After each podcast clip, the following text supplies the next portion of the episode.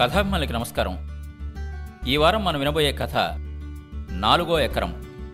రచన శ్రీ శ్రీరమణ. ముందుగా రచయిత శ్రీరమణ గారి గురించి నాలుగు వాక్యాలు. శ్రీరమణ గారి అసలు పేరు వంకమామిడి రాధాకృష్ణ. దత్తత తల్లిదండ్రులు పెట్టుకున్న పేరు కామరాజు రామారావు. ఆయన పెట్టుకున్న కలం పేరు శ్రీరమణ. మొట్టమొదటి వచనంలో పేరడీలు రాశారు. ప్రముఖ వచన రచయితలు అందర్నీ అనుకరించి మంచి పేరు తెచ్చుకున్నారు. అక్కడి నుంచి ఆయనకి ఆంధ్రజ్యోతి నుంచి పిలుపొచ్చింది. అక్కడి నుంచి మళ్ళా బాపు రమణం రమ్మంటే మద్రాసు చేరారు. కొన్ని సినిమాలు ఆ జంటతో కలిసి నిర్మించారు.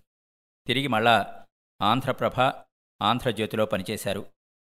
రంగుల రత్నంతో కాలమిస్టుగా మంచి పేరొచ్చింది. అక్షరతూనీరం సాక్షిలో ఆయన ఇప్పుడు రాస్తున్న కాలం. బంగారు మురుగు కథతో కథకుల జాబితాలోకి ప్రముఖ కథారచయితగా చేరుకున్నారు. తరువాత అత్యద్భుతమైన కథ మిథునం తరువాత ధనలక్ష్మి సోడానాయుడు ఇంకా మరికొన్ని కథలు మంచి పేరు తెచ్చుకున్నాయి. రెండు వేల పంతొమ్మిదిలో రాసిన ఈ కొత్త కథ నాలుగో ఎకరం తెలుగు పాఠకులకి నచ్చుతుందని ఆశిస్తున్నాను. శ్రీరమణ గారు ఇంకా ప్రేమపల్లెకి అనే నవల Sri channel one Sri channel two హాస్య సంపుటాలు నవ్య వారపత్రికలో మొదటి పేజీ శ్రీరమణ మానవ సంబంధాలు శ్రీరామాయణం తేట తెలుగులో రచించారు. ఇంకా ఆయనవి వెలువడవలసిన రచనలు చాలా ఉన్నాయి. చిలకల పందిరి సరసం డాట్ కామ్ సింహాచలం సంపెంగలు కథా సంకలనం విరాట ఉద్యోగ పర్వాలు ఇంకా మరికొన్ని పుస్తకాలు రావాల్సింది. ఇటీవలే వెంకట సత్య స్టాలిన్ జ్ఞాపకాల తేగల పాత్ర పేరుతో ఒక అద్భుతమైన పుస్తకం తీసుకొచ్చారు. విందామా? శ్రీరమణ గారి పెద్ద కథ నాలుగో ఎకరం. వాలు ఎండలో కాలేజీ మెట్లమించి ఓ పక్కగా నడిచి వస్తూ ఎదురయ్యాడు సాంబశివరావు. ఏంటి ఇంత పొద్దునే అంటూ పలకరించా. మీకోసమే. నేను ఈ పూట మన ఊరెళ్తున్నా. సరే వెళ్ళిరా. ఏ? ఏమన్నా అర్జెంట్ పనే? రేత్రి మా దుక్కిటెడ్లు కల్లోకొచ్చేయండి అన్నాడు సాంబశివరావు ఎటో చూస్తూ. నేనొక్కసారి ఉలిక్కిపడ్డాను. అంతలోనే ముచ్చటపడ్డాను. ఒక మెట్టు దిగి అతని భుజం మీద చేయివేసి అచ్చమైన రైతుబిడ్డవనిపించావు శివ. వెళ్ళిరా అంటూ చిరునవ్వుతో సాగనంపాను. వెనక్కి తిరిగి చూడకుండా వడివడిగా మెట్లు దిగి వెళ్ళిపోతున్న అతన్ని చూస్తూ ఉండిపోయాను. మా ఊరి నుంచి రోడ్డైతే రెండు గంటలు రైలైతే గంట ప్రయాణంలో మా కాలేజీ టౌన్ ఉంది చాలా పేరున్న పాతకాలం కళాశాల. ఎంఎస్సీ పూర్తయ్యాక జూనియర్ లెక్చరర్గా ఉద్యోగం వచ్చింది. చదివిన కాలేజీలోని ఉద్యోగం రావడం ఒక వరంగా తోచేది. అంతకు ముందుదాకా పాఠాలు చెప్పిన గురువులంతా అడుగడుగునా శిష్యవాత్సల్యంతో పలకరిస్తుంటే అమ్మ ఒడిలో ఉన్నంత సంబరంగా ఉండేది. మా ఊరి మోతుబరి రాఘవయ్య గారి అబ్బాయి ఈ సాంబశివరావు. రాఘవయ్య పద్ధతిగల రైతు. అందుకే ఆయన మారుపేరు పెదకాపు. మా ఊరి పక్క జూనియర్ కాలేజీలో శివ ఇంటర్ నెట్టాక ఆనక ఏ సెట్టు గట్టెక్కలేక మా కాలేజీకి వచ్చి పడ్డాడు. లాంగ్ టర్మ్ వైపు చూస్తుంటే ఏం పర్లేదు శివ ఎంట్రన్స్లతోనే చదువులు లేవు ఇంకా పిచ్చబోల్డున్నాయి అని ధైర్యం చెప్పా. అయితే ఇహని మీ దగ్గరే పడేసుకోండి మంచి శబర మీరే చూసుకోండి అన్నారు రాఘవయ్య.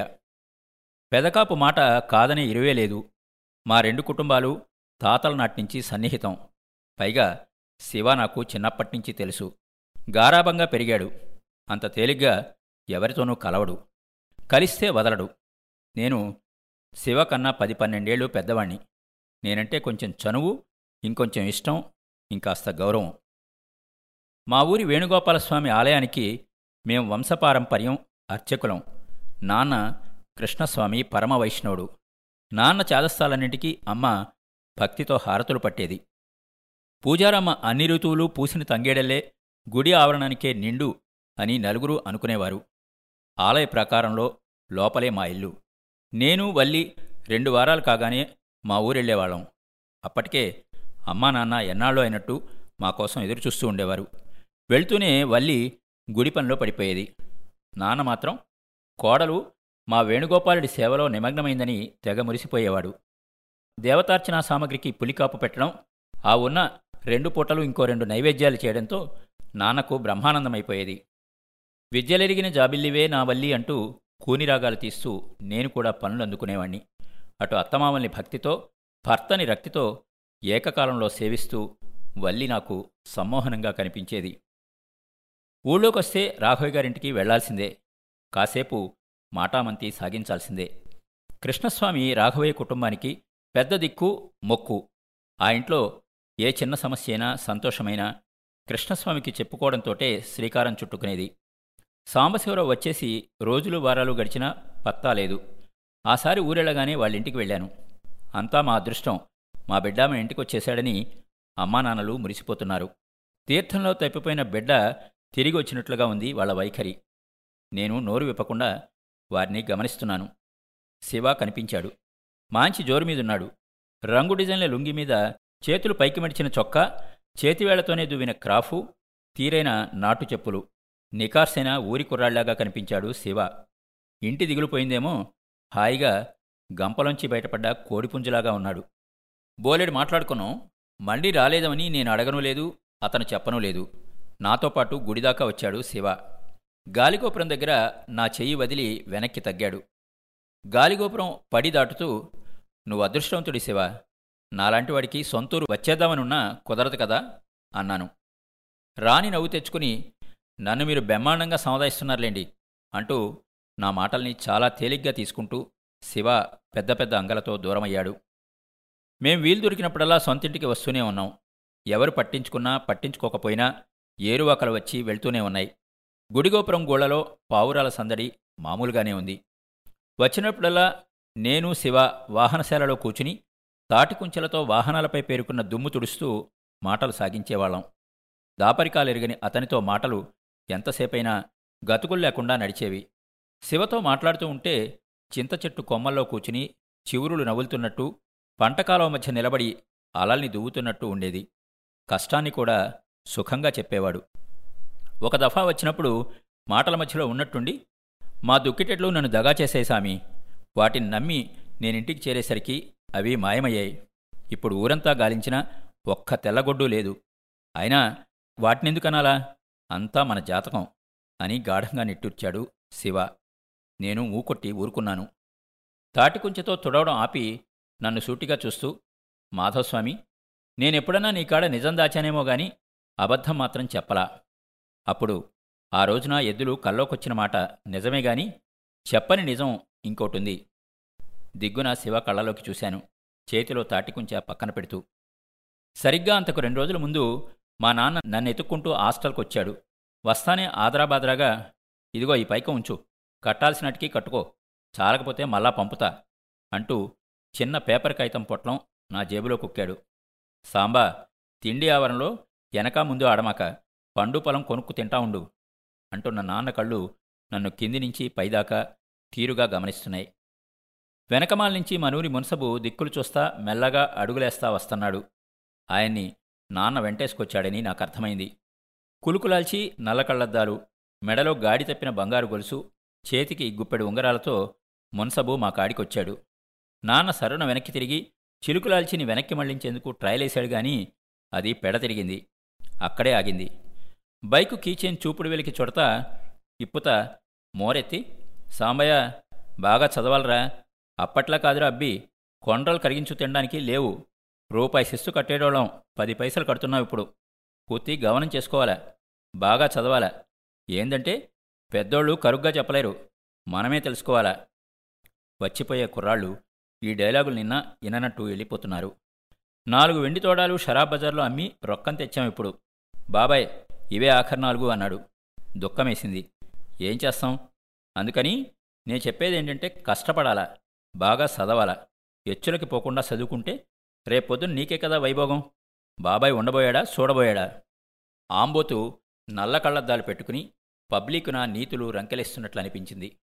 ఆ మాటల కోరు నా నసాళానికంటింది ఆడ్ని ఆడిని బిళ్ళంగోడ అడాలనిపించింది. లోపల మాగుతున్న కోపానికి కసి వెటకారం తోడై శివ నిప్పుమీద ఉప్పులాగా పేలుతున్నాడు. ఆ ధోరణి వింటుంటే శివ తీరిగ్గా కూర్చుని పళ్ళు నూరుతూ మున్సబ్ మీద అక్కస్ తీరేట్టు రకరకాల మాటల్ని బుర్రలో దండలు గుచ్చాడు అని అనిపించింది. నేను మౌనంగా వింటున్నా. శివ కాక కొంచెం దిగింది. గొంతు సవరించుకుని నా బుర్రని క్షణంలో ఎక్కేశాడు మునసబు. నా జుట్టు ఎర్రబడింది. నాలో రెగిన వెర్రి కోపం నాన్నలో బుసలు కొడుతోంది. మున్సబు ఉసి ఆపాలని నోరెత్తకుండా నానా హైరానా పడుతున్నాడు నాన్న. చివరికి అరెరే మీ అమ్మిచ్చిన చేసించి బండికాడే వదిలేశాను అంటూ నన్ను మున్సముని గాభరా పెడుతూ బయటికి లాక్కెళ్ళాడు. అమ్మ పంపిన అప్పచ్చల సంచి నాలో పేరుకున్న కోరిని ఒక్కసారిగా దిగమింగింది. సెహంతా దిగిపోయి అప్పుడింక ఏమీ జరగనట్టే ఉంది. మున్సబు బైకును సవరతీసి రోడ్డెక్కించే పనిలో పడ్డాడు. నాన్న రోడ్డెంక చూస్తూ సాంబా కొత్త చోట సొమ్మమ్మ చూపినప్పుడు ఎవడో తెలిసినోడు లేకపోతే తిరకాసులు వస్తాయని ఈయన్నంటేసుకొచ్చా నా కర్మ. ఎప్పుడూ దొరికే పెదస్వామి ఈసారి దొరకలా అంటూ నా చెవిలో సంజయ్ షిగొణిగి వడిగా అడుగులేశాడు. తప్పు చేసిన వాడలే మొహం దించుకుని నాన్న బైకెక్కాడు. నాకు ఆపుకోలేంత ఏడుపొచ్చింది అంటూ శివ తలదించుకున్నాడు. ఒక్కసారి వేళ్ళతో జుట్టు దూకున్నాడు. శివ మళ్ళీ అందుకుని ఇహ ఆ తర్వాత నోటికి ముద్ద దిగలేదు. కంటికి నిద్ర రాలేదు. అమ్మ చేతి గవ్వలు చెక్కలు చేగోడీలు నోటికి అడ్డం వేసుకుని నీళ్ళు తాగి మూడు పూటలు నడిపా. నా ఆలోచన తెగింది.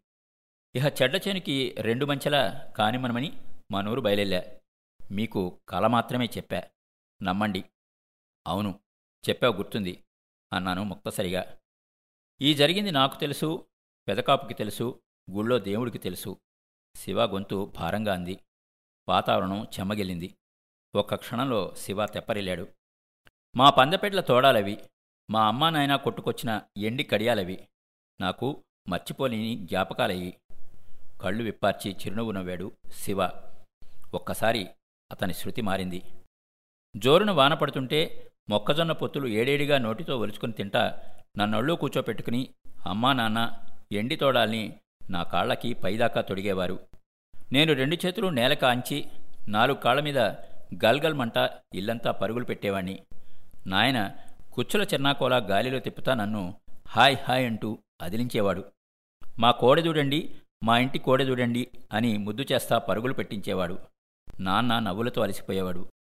ఇంతలో అమ్మ వెండి గిన్నెలో పాలబోవ కలుపుకొచ్చి మా తువ్వాయి బొజ్జ ఏడుస్తోందండి దాణా పెట్టాలండి అంటూ నా పరుగులు ఆపేది బువ్వ తినిపించేది.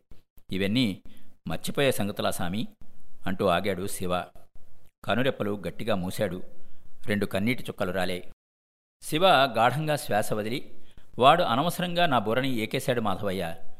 నువ్వు వాణొక తిట్టు తిట్టవా? నోటి నిండా పెద్దగా పోని ఇంగ్లీష్లో కాదంటే సంస్కృతంలో. ప్లీజ్ నా కోసం నా మంట చల్లారడ కోసం తిట్టవయ్యా బాబు కసిరినంత పనిచేశాడు పోని శివ వాడి పాపాన వాడేపోతాడు అన్నాను ఉదాసీనంగా. అబ్బా అంటూ వ్యంగ్యధోరణిలో నా వంక చురుక్కున చూశాడు. నీకంటే గుళ్ళో ఆ నల్లరాయి నయం అంటూ శివ దులుపుతున్న శేషవాహనాన్ని అమాంతం రెండు చేతులతో కదిలించి పొందిగ్గా అమర్చి కాస్త ఊరడిల్లాడు. రెండు బల్లులు సందులోంచి వచ్చి దూకాయి. శివ ఉలికిపాటుతో దులుపుకున్నాడు. అతని ఛాస మారింది. శివ అలుపు సులుపు తగ్గి కొంచెం స్థిమితపడ్డాడు. ఎంతైనా శివ తీరైన కుర్రాడు. ఇంతలో అమ్మ మాధవ అంటూ రెండు చిన్న గిన్నెల్లో బెల్లం పానకంలో నానేసిన అటుకులు అందించి వెళ్ళింది. మంత్రం లాంటి మాట గొణుక్కుంటూ శివ అందుకొని ఈ పలారం మాత్రం బెమ్మాండం స్వామి అన్నాడు నవ్వుతూ. చివరికి మా కబుర్లు తీయగా మారాయి. కొన్నేళ్ళుగా మా పరగణాన్ని కరువు ఆవరించింది. అంతా బావున్నట్టే ఉంటోంది గాని చేతిలో చిల్లిగవ్వ మిగలడం లేదు. ఈ పంట ఆ పంట పై పంట అనుకుంటూ ఎండమావి చుట్టూ తిరుగుతూ రైతు అలసిపోయాడు. కలుపు దుబ్బుల్లా అప్పులు వాటిపై వడ్డీలు అలవికానంతగా పెరిగి భయపెడుతున్నాయి. ఆ మధ్య సంక్రాంతికి వచ్చినప్పుడు నేను శివ ఎప్పట్లాగే కలిశాం. మాటల మధ్యలో నేను బుద్ధిగా అక్కడే ఉండుంటే ఈ పాటికి నాలుగేళ్ళ చదువు అయ్యేది కదా చిన్నస్వామి అంటూ నిజాన్ని ప్రశ్నల్లే నా మీదికి విసిరాడు శివ. ఇప్పుడు మాత్రం ఏమైందిలే శివ? అన్నాను. ఇంకేమనాలో తెలియక. ఇదిగో ఇదైంది అని నవ్వుతూనే కాయలు కాసిన అరిచేతులు చూపించాడు. అంతలోనే చేతులు ముడిచేశాడు. ఇవి మొద్దుబారితే పర్లేదు గాని గుండెలు బండబారేట్టున్నాయి సామి. వాళ్ళు మాట్లాడే మాటల నిజంగా ఉగ్గుపాలతో కక్కిస్తున్నారంటే నమ్మండి. మానం మర్యాద సిగ్గు ఎగ్గు గాదెలకెత్తాం అవెట్టు ఖాళీయగందా సామి వాళ్ళు వాళ్ళ డబ్బు ఏదో రోజు వెనక్కి తీసుకోగలరు గాని పూసిన కారుకూతలు తీసుకోగలరా? అప్పులోళ్ళ మాటకి రోషం పోయి బతుకుతున్నాం. దిశలు తెల్లారుతున్నాయి. వెర్రి గొంతుకతో వేష్టపడ్డాడు శివ. సముదాయించడానికి నా దగ్గర మాటలు లేకపోయాయి. అయినా కరువుకి కక్కుర్తికి జనం అలవాటు పడ్డారులేండి. కోరికలేవి మనసుకి రాకుండా సుఖంగా కాలం వెళ్ళదీస్తున్నానండి దేవుడి దేవల. శివ ముక్తాయింపుతో నా నిలువెల్లా చెమర్చింది. అరికాలు దాకా చెమట ఉరికింది. అకాల వర్షాలు వాయుగుండాల అతివానలు పంట అనర్థాలు దళారీ రాజ్యం అన్నీ కలిసి సేద్యగాళ వెన్నువిరుస్తోంది అందరూ తలొక బిరుదుతో ఆకాశానికి ఎత్తేవారే గాని రైతన్నని ఆదుకునే ఆపన్న ప్రసన్న హస్తం లేదు. ఇది అందరూ అనుకునే మాటగా బుక్కెడు కొర్రలకు సాటిరాని ఓదార్పుగా నడుస్తోంది. చెప్పాగా మా ఊరొస్తే పెదకాపింటికి వెళ్ళాల్సిందే. రైతుగా రాఘవయ్య గారి అనుభవాలు జ్ఞాపకాలు ఆయన ముఖత వినడం నాకిష్టం.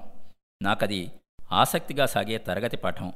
ఆవిర్లొచ్చినా మంచు కురిసినా అది జాతి తాలూకు మెట్లదారి నేను వెళ్ళేసరికి వసారా అరుగు మీద కూర్చుని దీక్షగా నులకపేంతున్నాడు పెదకాపు. ఆ దృశ్యం చూడగానే శివ అప్పుడప్పుడు అనే మాటలు గుర్తొచ్చాయి. మా నాయన మనసు బాగోపోతే మనసు బెమ్మాండంగా ఉంటే నారవిచ్చలు ముందేసుకుని రోసంగా నులకపెనడం మొదలేస్తాడు. ఏమొచ్చినా శివుడు కొండలో పడి తాండవేసినట్టు. అప్రయత్నంగా వచ్చిన చిన్న నవ్వుని కప్పెట్టి ఆయన పక్కనే అరుగు మీద కూర్చున్నా. ఎప్పుడు వెళ్ళినా వేరుశనక్కాయలు చిన్న తాటేకు దొన్నెలో నా కోసం వస్తాయి.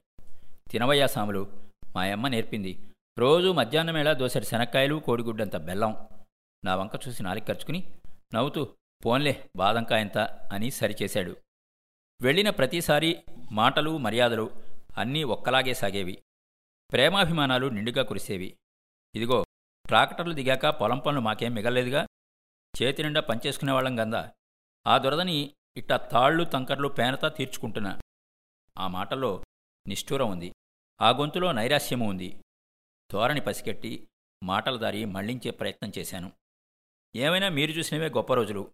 రైతులు పశువులు ప్రకృతి కూడబలుకున్నట్టు కలిసికట్టుగా కాలం వెళ్ళదీసేవారు. ఆరుగాలం పొలంపాటు చేస్తూ అందులోని ఆనందాలు వెతుక్కునేవారు. అని అనగానే పెదకాపు అందుకు అనుమానమా? అంటూ ఒక్కసారి జూలు విప్పాడు. చేతిలో పని పక్కన పెట్టి వైనంగా కూర్చున్నాడు. నిజంగానే సామి భూమి ఆకాశం మా ఎంటుండేవి. కార్తెలు ఎప్పటికప్పుడు సేద్యగాడికి పనులు పురమాయించేవి. గొరకొయ్యలు వేగుచుక్కలు చీకటి పొద్దున మాకు చుక్కానులు. వరదగుడి వాన రాకడ చెప్పేది. సందమామ దానికి సాధ్యం. ఇంకా పశువులు సరేసరి సల్లటేల దుక్కిటెట్లు మా కష్టసుఖాలు ఆలకించేవి. వాటి బరువు సులువు యజమానికి చెప్పుకునేవి. అయి మా నమ్మిన వంట్లు ఇంకా జ్ఞాపకాల పల్లకి కదిలింది. విన్నవే అయినా ఆయన తృప్తి కోసం ప్రతిసారి కొత్తగా వింటా. కొన్ని కొత్తవి కూడా వినవస్తాయి. ఆయన చెప్పిన కొన్ని అనుభవాల్ని నా డైరీలో నా మాటల్లో రాసుకున్నాను. మచ్చుకి వాటిలోంచి ఒకటో అరో చెబితే కాని ఈ కథ సాఫీగా నడవదు. అందుకని వాటిని దాటేయలేను. వినండి. ఏరువాక పున్నమికి ఆడంగులు అరకలకు పసుపు కుంకాలు పెట్టి కొబ్బరికాయలు కొట్టి హారతులిచ్చి ఎదురు రావడం ఓ రివాజు. చెప్పొద్దు నాగలి భుజానేసుకుని వెళ్తుంటే తీర్థానికి పిల్లగాణ్ణెత్తుకున్నంత సంబరంగా ఉండేది. ముందస్తుగా బాగా సత్తవగల చేలో ఆకుమడికి నేల దున్నడం ఒక ఆనవాయితీ. నిశ్శబ్దపు మసక పొద్దులో ఎద్దుల మెడగంటలు వాటి నడకలను అనుసరించి లయతప్పక చప్పుడు చేసేవి. చేలో దిగాక అరక కట్టి దుక్కిటెడ్ల ఎలుపు సులుపుల్ని సరిచేసి వార్నిపీటను పగ్గం బిగించి చదరాన్ని బట్టి నాగలి పన్నాలి. ఏమాత్రం వంకరటింకరు లేని నాగేటి చాళ్ళు ఎండుగడ్డకి చక్కలిగింతలు పెడతాయి. మూడో చాలుకి కోపుగా తేలి కొటేరెత్తుతాయి నాగటిచాళ్ళు మట్టి కుంకంలా మెత్తగా పొడిపెళ్ళాడుతుంది పదునైన నాగలికర్రుకి నేలలోపలి తుంగకాయలు తెగి పైకొచ్చి మంచి వాసనలు వెజ్జలేవి. ఇంకా అత్తిపత్తి గరిక బొక్కెనాకు ఉత్తరేణి దుబ్బల పసరు వాసనలు చెమ్మనెల్లోంచి లేచొచ్చి వేకో పచ్చిగాలిపై చిలకరించి పలకరించేవి. అన్నీ కలిసి పైకొచ్చే తాజా వాసనలు ఇష్టంగా పీల్చాలి అని అనిపించేది. అవి శ్రమని మరిపించేవి. బారులు తీరిన నాగలిచాళ్ళలో ఎక్కడ్నుంచో ఒకటొకటిగా వచ్చి గువ్వలు గోరింకలు వాలేవి. దొన్నకల్లో బయటపడ్డ వానపాములు పురుగులు నత్తగవ్వలు పిట్టలకు పరగడుపున పండగ తెచ్చిపెట్టేవి. వడివడిగా లోతైన చాళ్ళలో నడుచుకుంటూ గిత్తల కాళ్ళ మధ్య నుంచి దూరిపోయే బుల్లి పిట్టలు మేతల్ని వెతుక్కుంటూ సాగిపోతుంటే దున్నేవాడికి చూడముచ్చట. కౌజుపిట్టలు కూతలు వేస్తూ వచ్చి వాలి నత్తగవల మూతలు పొడిచి పురుగుల్ని మింగేస్తుంటాయి. గడ్డిపూల మీద తూనీగలు ఆత్రంగా కదులుతూ ఉంటాయి. ఆకాశంలో నిప్పురా చేసినట్టు పొగలా కదిలే మబ్బుల వెనక లేత సూర్యుడు కదులుతూ కనిపిస్తాడు. తుమ్మచెట్టు కొమ్మల్లోంచి మలిచే ప్రతి సూర్యోదయం అందమైన రంగుల బొమ్మ. ఈ బొమ్మకి ప్రాణం ఉంటుంది. ఒళ్ళు విరుచుకునే కొంగలు తుమ్మములకు దారాలు పోసే సాలీళ్ళు తిండికి దండుగా కదిలే గండు చీమలు తుమ్మకొమ్మల్లో చిక్కడిపోయిన బూరుగు పత్తి పింజలు. వీటన్నిటితో అప్పుడే నిద్రలేస్తున్న తుమ్మ చెట్టు ఆకులు విచ్చుకుంటూ చిక్కపడుతుంది. వీటన్నిటితో పాటు మూపల మీద వాలి నడిచే ఎడ్ల మీద వయ్యారంగా ఉయ్యాలలుగే పికిలిపిట్టల్ని తనివితీరా చూసి తొలిజామున సంబరపడే సౌభాగ్యం ఒక్క సేదెగాడికే సొంతం. నాగేటి చాళ్ళని సర్రున అడ్డంగా దాటలేక ఎత్తుపల్లాల్లో నడుముని వంచి వంచి మెల్లగా సాగే తాచుపాము పడగ ఎత్తదు. అమాంతంగా నిగిడ్చిన రెక్కలతో ఆకాశం మించి ఒక డేగ కిందికి రయ్యిన నేలకి దిగి పాముని ముక్కున కరుచుకుని రెప్పపాటలో పైకి లేస్తుంది ప్రాణభయంతో మేకలు తిరుగుతూ గిజగిజలాడే తాచుని ముక్కుతో గద్ద గోర్లతో ఒడిసి పడుతుంది. అమ్మో! ఈ దృశ్యం చూడగానే చేతి పగ్గాలు జారిపడతాయి. చుట్టూ ఉన్న పిట్టలు ఒక్కసారిగా ఎగిరిపోతాయి. నిలువుగుడ్లు పడ్డ కళ్ళు అలాగే చూస్తూ ఉండిపోతాయి. ఎర్రగా వెలుగుతున్న ముళ్ళతుమ్మ వెనక నుంచి ఎగురుతున్న పాము డేగల బొమ్మ భయంకంగా భయంగా క్రూరంగా జాలిగా తోస్తుంది. ఇద్దరు వస్తాదులు ఎగురుతా కుస్తీ పడుతున్నట్లుంటుంది. పాము జారిపోకుండా కాళ్ళని బిగబట్టి ఉంచి కష్టంగా రెక్కలాడిస్తూ నెట్ట నిలువుగా గద్ద పైకి లేస్తుంది. డేగా పాముల పెనుగులాట తాటి మొవ్వుకి చేరుతుంది. ఒక్కసారిగా నిలువెత్తు తాడి మొదలంటా ఊగుతుంది. తాడిమెడకు కట్టిన కళ్ళుకుండలు తొణికి నొరగని మానుమీద కక్కుతాయి. తాటాకులు చప్పుడు చేస్తూ కదులుతాయి. బెత్తరపోయిన గుడ్లగూబ తాటిమట్ట మించి నిలబడి ఆవలిస్తుంది. తేనెపట్టు రొద చేస్తూ లేచి తాడి తల చుట్టూ ముసురుకుంటుంది. మొవ్వులోంచి ఉడతలు తొండలు తత్తరపడి తోచిన వైపుకి దూకేస్తాయి. పాము కడ ఊపిరితో బాధగా కసిగా బుసలు కొడుతూ దిక్కుతోచక రంపాల్లాంటి తాటి గరిమట్టలకి గట్టిగా చుట్టుకుంటుంది. దాని బతుకు పెనమించి పొయ్యిలో పడ్డట్టవుతుంది. గోళ్ళతో అదిమిపట్టి డేగ దాని ఇనుప ముక్కుతో తెచ్చుకున్న మేతని సన్నసన్నని పోగులుగా తీల్చి తినడం మొదలుపెడుతుంది ఇహ కాకులగోల వినలేం. ఈ సన్నివేశం జరిగి విని ఎన్నాళ్ళైనా గుర్తొచ్చినప్పుడల్లా ఒళ్ళు జలధరిస్తుంది ఇలాంటి అపురూపమైన అనుభవాల్ని గుర్తు రాసుకున్నాను. ఆ పుటల్ని ఎప్పుడు తిరగేసినా నాకు చోద్యంగానే తోస్తాయి. ప్రతిసారి మనసు గగుర్పొడుస్తుంది. ప్రకృతి దయాదీక్షిణ్యలకి దాష్టీకాలకి మధ్య పొంతన కరువైంది. కర్షకులకు సేద్యం మీద ఆశా నమ్మకం తగ్గాయి. మనసులో భయం పట్టుకుంది. పల్లెపట్టుల్ని నైరాశ్యం పొగల్లే కమ్ముకున్నది. గుడి గాలిగోపురం మీద రావి మొక్కలు ఏపుగా పెరిగాయి. గోపుర కలశాలు కిలుంపట్టాయి ధ్వజస్తంభపు టీవీ తగ్గింది. కోవెల కొనల్లో పూడిక దిగింది. శాలలో స్వామివారి వాహనాలు రంగులు హంగులు లేక దీనంగా పడి ఉన్నాయి. ఇత్తడి కొమ్ములతో ఆకులతో ప్రమిదలతో పసిడికాంతులతో వెలిగే దీపం చెట్టు భక్తిగా పలకరించేవారు లేక బూజులోడుతూ ఓ మూలకు చేరింది. భజన మండలికి చిందేసే ఓపిక తీరిక కొరవడింది. దీపధూప నైవేద్యాలు రోజువారీ పూజలు సేవలు యథావిధిగానే సాగుతూనే ఉన్నాయి. అమ్మా నాన్న ఏవేళకావేళ భక్తి శ్రద్ధలతో ఆలయ మర్యాదలకి సంప్రదాయాలకి లోటు రాకుండా చూసుకుంటున్నారు. బయటి చేతులు చేసే గంట చప్పుళ్ళు వినిపించడం తగ్గిపోయింది. శ్రీవారికి కాగడాలు పట్టేవారు పల్లకీలు మోసేవారు మేళం చేసేవారు కనిపించడం మానేశారు. ఉత్సవాలు లేవు ఊరేగింపులు లేవు. మిరాసీదారులకి కొలగారాలు లేవు. వేరే పనుల్లో వేరే చోట కుదురుకున్నవారు కొందరైతే ఈ కంచిగరుడ సేవ ఎన్నాళ్ళు చేస్తామని మొహం చాటేసినవారు మరికొందరు. కృష్ణస్వామి ఒకనాటి గుడి వైభవాన్ని తలుచుకుని బాధపడేవారు. మన శక్తి కొద్దీ మనం చేయగలిగింది చేద్దాం. మన ఇంటికి మనం చేసుకోమా?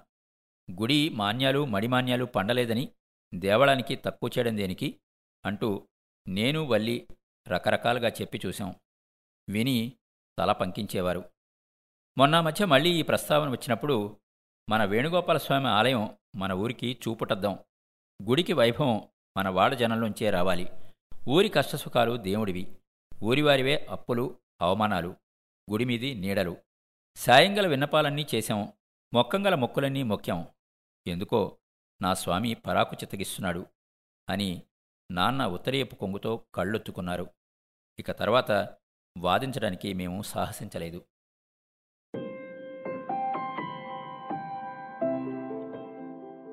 మరి విన్నారు కదా? ఇది ఇవాల్టి ఎపిసోడ్. మళ్ళా వచ్చే వారంలో కలుసుకుందాం. మా షో మీకు నచ్చినట్టయితే యాపిల్ పాడ్కాస్ట్ గూగుల్ పాడ్కాస్ట్ మరియు స్పాటిఫైలో కానీ సబ్స్క్రైబ్ చేసి నోటిఫికేషన్ ఆన్ చేసుకోండి. నెక్స్ట్ ఎపిసోడ్ రిలీజ్ అయినప్పుడు మీకు అప్డేట్ వస్తుంది. నేను మీ కొప్పతి రాంబాబు విజయవాడ నుండి